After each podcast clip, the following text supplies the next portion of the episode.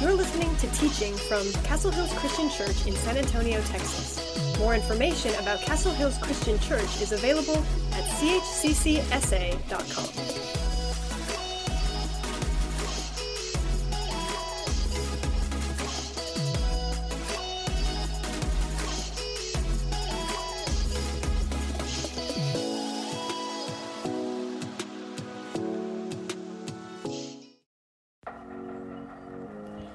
Right now, many of us are just thinking about surviving, trying to get by, living one day at a time. We are tired, worn out, and stuck. But what if God called us to more? What if God wants us to thrive in the midst of the chaos? Jesus said, Remain in me, and I will remain in you. For a branch cannot produce fruit if it is severed from the vine, and you cannot be fruitful unless you remain in me. Yes, I am the vine. You are the branches. Those who remain in me and I in them will produce much fruit. Are you tired of just surviving? Tired of going through the motions? Are you ready to grow like never before? It's time to thrive.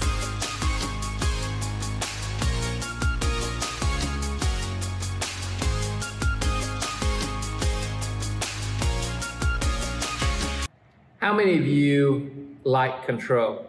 We live in a culture that's obsessed with control. I remember when I was a kid, the remote was so important because you got you got to control everything that everyone else watched. You got to pick your favorite cartoon or your favorite show. Or I know my dad used to often get the control, and he got to pick whatever he wanted to watch. And we in our houses, we love to control the temperature to the very degree that we like it. You might like it cooler, you might like it like it uh, hotter, and we can even control that from our phones. We, we like to control our health. We like to control our schedules. We got our planners and we got our calendars and we got our apps. We got all these things that kind of plan out our day, our month, our year. Well, we like to control maybe how our house is cleaned. Maybe there's a certain way that you like the house to be vacuumed. You like parallel lines, no cross lines. You know that that's the right way. That's God's way. And anyone else that messes that up, they're doing it the wrong way. Maybe some of you, you, you, uh, you're a boss or you're over some employees and you micromanage them and you tell them exactly what to do, when to do it, and, and it needs to be your way. Uh, maybe some of you, you even like to control your spouse, or you don't like to say control. Maybe you're nagging your spouse, or you, you, you might use the words greatly encourage your spouse to do certain things, like maybe to dress a certain way. You let them know hey, this is what you should wear every day uh, because you look much better this way than what you would normally pick out. Or, or maybe you uh, tell them to do certain things a certain way, like you need to load the dishwasher this way because again, it's God's way and it's my way as well, and this is a way that you should you should do it. And some of you, maybe you really want to control how people think about you, and so you want to have this image, and so when you're out in public, you want to make sure that everyone thinks a certain way about you, or on social media, you post pictures that you can edit and that you can do different things to that, that are filtered that make it look just perfect. I know when my kids were small, uh, we would take family pictures, and it was like World War III. I mean, trying to get three small boys to smile and not yell or cry or whatever else. And by the end of those pictures, uh, I was pretty pretty much ready to give give away one of the boys, and I'm pretty sure my wife was ready to get rid of me because after two or three or four takes, I, I was tired and I didn't want to take any more pictures. But we'd eventually get the pictures taken. Some of them were better than others, and we'd post them on social media, hashtag blessed. But in reality, hashtag we just barely survived. But I think many times we try to control that image that we have the perfect lives, and, and many times we don't. We struggle. Sometimes we try to control our children and we want them to act a certain way and we want them to make certain choices and then they become teenagers and, and they make their own choices and sometimes we don't like them. Sometimes uh, our children become adults and we especially don't like some of the, the decisions that they make and we try to control them. We try to control our time with God. We give Him a few minutes in the morning or uh, a few minutes uh, at lunchtime. We seek to control our health, our environment, even those around us. And even though some of you, some of you are flexible, maybe not all of you are control freaks, But I think that we find peace and stability when we have control. Maybe we feel some security there. But today, I want to you to do something that may not be natural to many of you, and that's giving up control. I know I said it. I said, give up control. That, that brings some anxiety to some of you. And I want to use this phrase let go and let God. As we try to thrive this year, that's our theme. I think one of the keys for us is to actually let go of control. Pastor Sean Azaro tells a story of now Nicole Malachowski, who was the first female pilot ever to fly in the U.S. Air Force Thunderbirds. It's the Air Force's version of the Navy Blue Angels. And she was talking about learning to fly in formation and, and there's no room for mistakes. There's tricky turbulence. There's unpredictable air currents in the sky. And, and she was getting panicky in the formation with all the turbulence. And she was getting frustrated and she couldn't stay tight in formation. And she finally asked for help. And one of the pilots that she sat down with said, When you come upon turbulence, your natural instinct is to grip the joystick even harder. You'll be tempted to fight through it, trying to compensate for the movement. And she agreed. She was like, Yeah, that's exactly what I'm doing. He, he continued, he said, The secret is to loosen your grip. Loosen your grip. If all of us will loosen our grip when turbulence hits, our planes will dance through it in formation. But if we all try to fly it separately, we'll be all over the place. Loosen your grip. For those of us who have control issues, you want to be able to manage everything in your life just perfectly you find it pretty frequently that you can't control everything. And you get a little anxious, don't you? Even when you hear Nicole say, loosen your grip, you know that that's good advice. But it actually brings more anxiety because there, that means more unknowns in your life.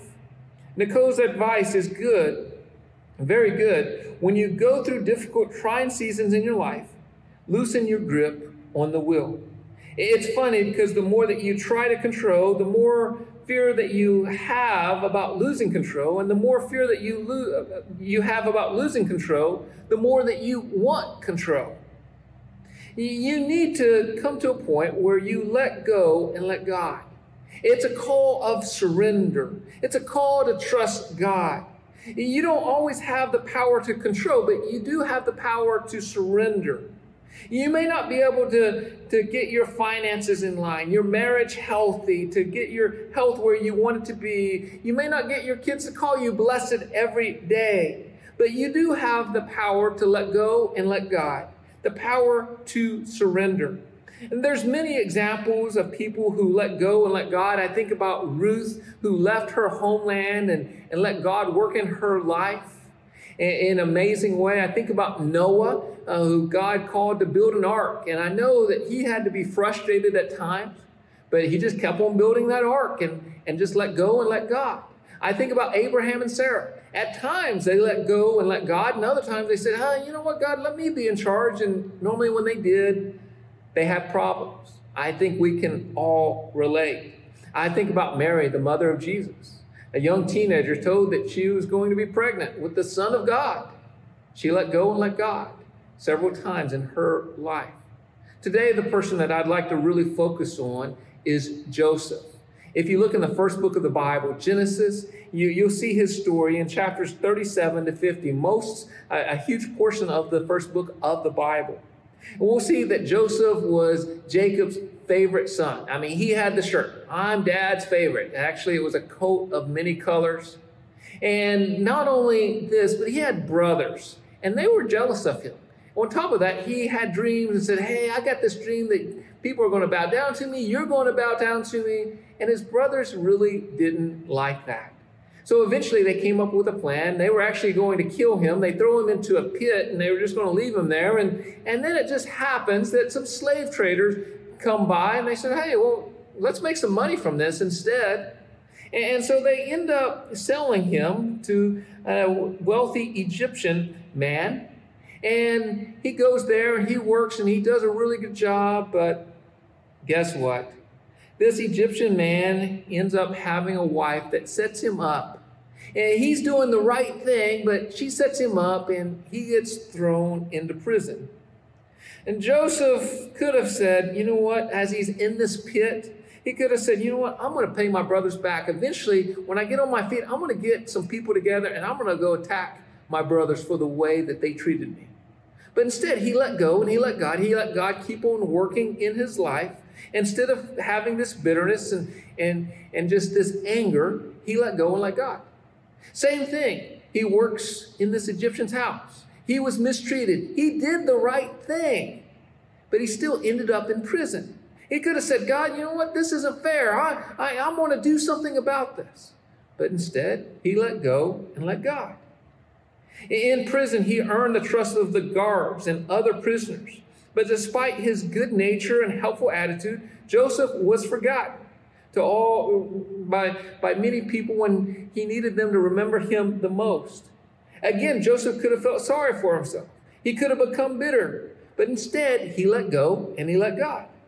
Finally, he was called to interpret some dreams for Pharaoh. No one in Egypt could understand them, but Joseph hears them and he, forget, or he forecasts there's going to be seven years of plenty and seven years of famine. And he recommends a plan to collect grain and store it during the lean years or for the lean years. And Pharaoh puts Joseph in charge, and his plan works out perfectly. Years later, Joseph's brothers come to him. They don't recognize him. And man, here's his chance. He could really get after him. But instead, again, he lets go and lets God. I think he toys with him a little bit if you read through the chapters. But then you see that he reveals himself. And there's crying and there's tears and there's there's hugs. He gets to see his father. But eventually his father passes away. And his brothers are scared.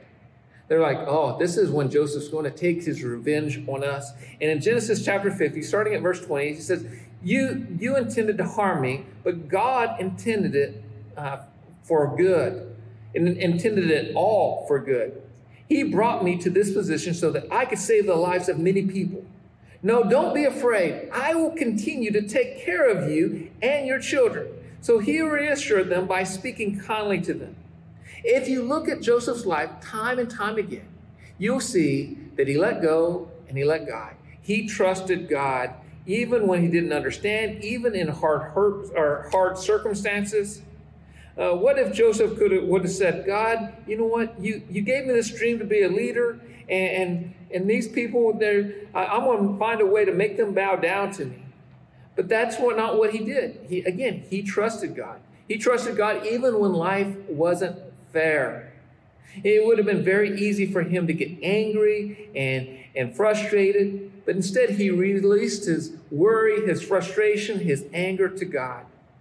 Now let's get practical. How do I let go and let God? Now, let me give you four little tips. First of all, let go and let God by confessing and surrendering your need for control. We, we need to say, God, you know what? I crave control. And, the remedy of this is praying and saying, go, going to God and being honest and telling Him the way that you feel. Say, God, I confess that I, I, like being in control. It makes me feel safe and secure. It makes me feel like I have purpose. But I want you, God, to, I, I want you to know that I'm releasing that.